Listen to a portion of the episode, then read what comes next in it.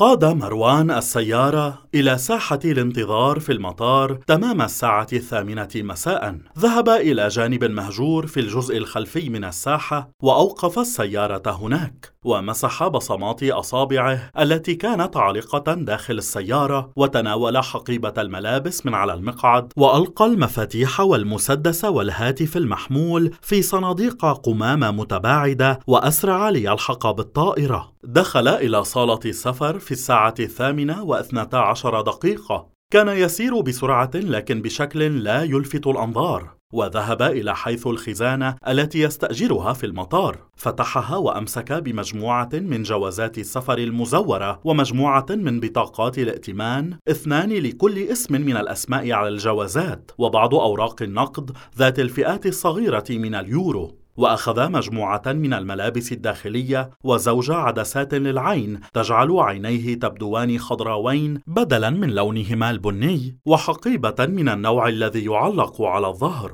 أغلق باب الخزانة وألقى صورة كلوديت رمزي في صفيحة قمامة واندفع داخل دورة مياه قريبة للرجال. في الساعة الثامنة وواحد وعشرين دقيقة وقف أمام مركز بيع تذاكر شركة الطيران الملكية المغربية وتسلم بطاقة المغادرة بعد أن دفع ثمن التذكرة نقدا. قالت له الموظفة الشقراء التي استقبلته أسرع يا مسيو كارديل الطائرة على وشك الإقلاع. انطلق مروان نحو مركز مراجعة الجوازات ولم يكن أمامه إلا نفر قليل من المسافرين إلا أن الشرطة ورجال المباحث كانوا منتشرين في كل مكان وبدأ له أن المطار ممتلئ به. كان قلبه يخفق بشدة لكنه تمالك نفسه واستبعد فرصة احتمال إلقاء القبض عليه واستجوابه. وحاول جاهدا أن يبدو ساكنا ويتظاهر بأنه الشخص الذي يدعي أنه هو جاك كارديل حاول بكل ما لديه من جهد أن يركز تفكيره في رانيا. أخذ يتذكر ملمس يدها على وجهه وأنفاسها تطفئ صدره ورائحة عطرها يملأ أنفه. ماذا ستقول له عندما تفتح الباب وتجده أمامها؟ وماذا سيقول هو لها؟ هل ستسمح له بالدخول إلى بيتها؟ هل نسيته واستبدلته بآخر تلتقي به وتصاحبه؟ كل ما كان يحتاج إليه في هذه اللحظة أن يفكر في رانيا إلا أنه شغل تفكيره مشاكل أخرى. ماذا ستعتبره جهات التحقيق؟ شاهد أم متهم؟ مطلوب في جريمة قتل مزدوجة؟ بل ثلاث جرائم قتل معا؟ هل اخترت المطارات والموانئ ومحطات السكك الحديدية والفنادق في كل من فرنسا وإيطاليا بما حدث؟ هل يترقبه كل هؤلاء أم لا يتعدى من يبحثون عنه مونte كارلو وضواحيها؟ دائرة لا تزيد على مئة كيلومتر. هل نجا من الفخ؟ أم لا يزال الحبل يلتف حول رقبته؟ وهو يقف في الصف نظر إلى صورته منعكسة على سطح مرآة بجانبه. الحذاء العالي الذي يلبسه أطال قامته بوصتان ثم السروال الجينز الأزرق الممزق عند الركبة والقميص الأسود والجاكيت الكاكي للجينز والشعار المطرز بحروف كبيرة على الظهر تقول الميت الضاحك كل هذا مع النظارات السوداء على عينيه والحقيبة المعلقة خلف ظهره وسماعات جهاز التسجيل المثبتة فوق أذنيه والجهاز الكبير المعلق في حزام سرواله يجعله يبدو كطالب جامعي صناعي أمريكي يجول أوروبا متطفلا على السيارات العابرة يوقفها ويركبها في انتقالاته كعادة الشباب المغامرين. لا يمكن أن يدل مظهره على أنه حارس خاص للرؤساء والوزراء ورجال الأعمال. مظهره الذي تعكسه المرآة غريب حتى عليه هو نفسه وهذا ما كان يريده. ثمانية رجال شرطة فرنسيين على الأقل كانوا يفحصون جوازات السفر والوجوه والأمتعة ويستخدمون الأجهزة الإلكترونية والمعدنية في التفتيش. شعر وكأن كل العيون تتجه نحوه. منذ سنوات لم يمر في مثل هذا الحصار الأمني الدقيق ويخترقه. ترى هل لا يزال قادرا على خداع مثل هؤلاء كما كان في الماضي؟ جاء دوره أخيرا قذف بحقيبة الملابس التي أخذها من حجرة العروسين والحقيبة التي يعلقها على ظهره فوق الآلة التي تحمل الأمتعة للفحص تحت الأشعة الكاشفة. ثم سلم جواز سفره الأمريكي المزور وتذكرة السفر وكارت المغادرة. لرئيس الشرطة. كان مظهر الرجل جافا خشنا عدائيا. بدا هكذا لمروان.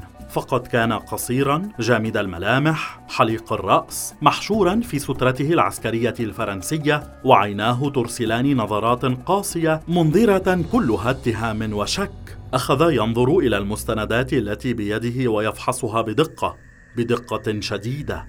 علت دقات قلب مروان وزادت سرعتها. سأله الرجل سؤالا باللغة الفرنسية ونظر إليه مروان بارتباك وحيرة وسحب السماعات من أذنيه وسأل مدعيا عدم الفهم ها؟ تحول الرجل نحوه وخاطبه باللغة الإنجليزية قائلا له مستر كارديل إلى أين أنت ذاهب الليلة؟ وبلغة شبابية مستهترة وبلهجة جنوب كاليفورنيا قال الدار البيضاء يا أخ والرباط بالتحديد لو وجدت توصيله كان سعيدا وهو يكذب أنه ليس تحت اختبار جهاز كشف الكذب. وحدك؟ للأسف. للعمل أم المتعة؟ ضحك مروان ضحكة ماجنة محاولا أن ينتزع منه بسمة أو بادرة ترحيب أو أي شيء يخفف من شدة التوتر والتجهم الذي يبدو عليه. وقال بجرأة. المتعة الصافية واللهو فقط يا أخ. لم يجد لضحكته ولا لكلماته صدى وحملق الرجل في وجهه بشدة وقال هل تحمل سلاحا؟ رد عليه بسرعة. لا. وإن كان يتمنى في قلبه لو كان كذلك. مخدرات؟ الإجابة سهلة فلم يحدث له أن جرب أو تعاطى أية مخدرات إنما لكي يكمل الصورة التي يريد أن يبدو عليها قال مبتسما اليوم لا. لم يبدو على الرجل أنه أعجب برده وسأله هل معك أكثر من عشرة ألاف يورو؟ فكر مروان بسرعة وهو يحصي ما لديه فوجد أن ما يحمله أقل من ألفين ضحك ثانية وقال أنت تمزح يا أخ أليس كذلك؟ لمح حاجبي الرجل ترتفعان في تعجب فتابع كلامه لقد بعت الموتوسيكل الهارلي لأخرج في هذه الرحلة وضاع نصف المبلغ في فرنسا. لم أكن أتصور أن الأسعار مرتفعة إلى هذا الحد. نظر إليه الرجل وسأل وأين ستقيم؟ في الرباط؟ سكت مروان قليلا. لم يتذكر أنه قد سبق له أن وجهت إليه كل هذه الأسئلة. وبهذا الشكل عند مغادرة فرنسا من قبل هو مغادر منها لا داخل إليها. هل يعني هذا أنهم يستجوبونه هو بالذات؟ لماذا إذا لم يقبضوا عليه جف حلقه وهو يجيب. عند صديقتي. وكانت هذه كذبة أخرى فهو لم يرى رانيا طوال الستة أشهر الماضية وليس لديه أي توقع أن تسمح له بالدخول من الباب. أكثر من ذلك لم يكن واثقا أن في مقدوره أن يعثر عليها لكنه كان مرهقا. الجرح الذي بكتفه بدأ يلتهب. فقد شعر بالبرودة تسري في عروقه. في الوقت نفسه ليس لديه أي حجز في فندق ولا أصدقاء في المغرب ولا سبب منطقي يستدعي ذهابه إلى هناك. لم يكن لديه أي شيء يفكر فيه في تلك اللحظة غير ذلك. نظر الرجل إليه بحدة وقال يعني ليس معك مخدرات. بالطبع لا. أنا لست معتوها إلى هذا الحد.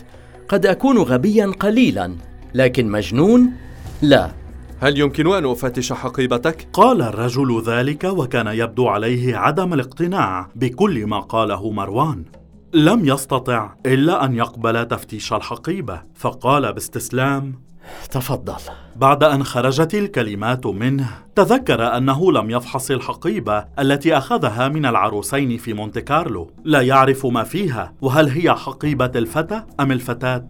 سيعرف الآن وثمانية رجال شرطة مسلحون يفتشون الحقيبة. بدأوا بحقيبة الظهر. مزيد من السراويل للجينز الزرقاء قميصان قديمان ملابس داخلية بعضها نظيف وبعضها متسخ. بطاريات لجهاز التسجيل. قصة في كتاب بعنوان الشركة بعض قطع الحلوى. فرشاة ومعجون أسنان. ثم علبة مجوهرات صغيرة فيها خاتم ذهبي. ما إن وقع نظر مروان على الخاتم حتى تزاحمت الذكريات داخله. كان قد نسي وجود الخاتم معه. لم يفكر فيه من شهور. كان هذا هو الخاتم الذي قدمه إلى رانيا والذي أعادته إليه. آلاف المشاعر عصفت به وتفجرت داخله لكنه فجأة لمح نظره تعاطف في عيني الرجل. خاتم الخطبة؟ ستخطب صديقتك؟ فوجئ بالسؤال لكنه بسرعة تمالك نفسه وقال إذا قبلتني والا ما كان هناك داعيا لأن أبيع الموتوسيكل الهارلي. لدهشته رأى ابتسامة باهتة على وجه الرجل. ابتسم ثم هز رأسه وأعاد كل شيء إلى حقيبة الظهر وأغلقها بعناية ثم استدار نحو الحقيبة الأخرى. كاد قلب مروان أن يتوقف ماذا سيجد بها؟ انفتحت الحقيبة بسهولة أزعجه أن الحقيبة كانت ممتلئة بملابس نسائية وأدوات زينة قمصان حريرية وسراويل جينز ضيقة وأحذية مختلفة الأشكال أقمصة نوم وقطع ملابس داخلية كلها جديدة وبعضها لا يزال عليه ورق الأسعار أشياء رقيقة أنيقة ثمينة ما معنى هذا؟ كيف سيفسر ذلك؟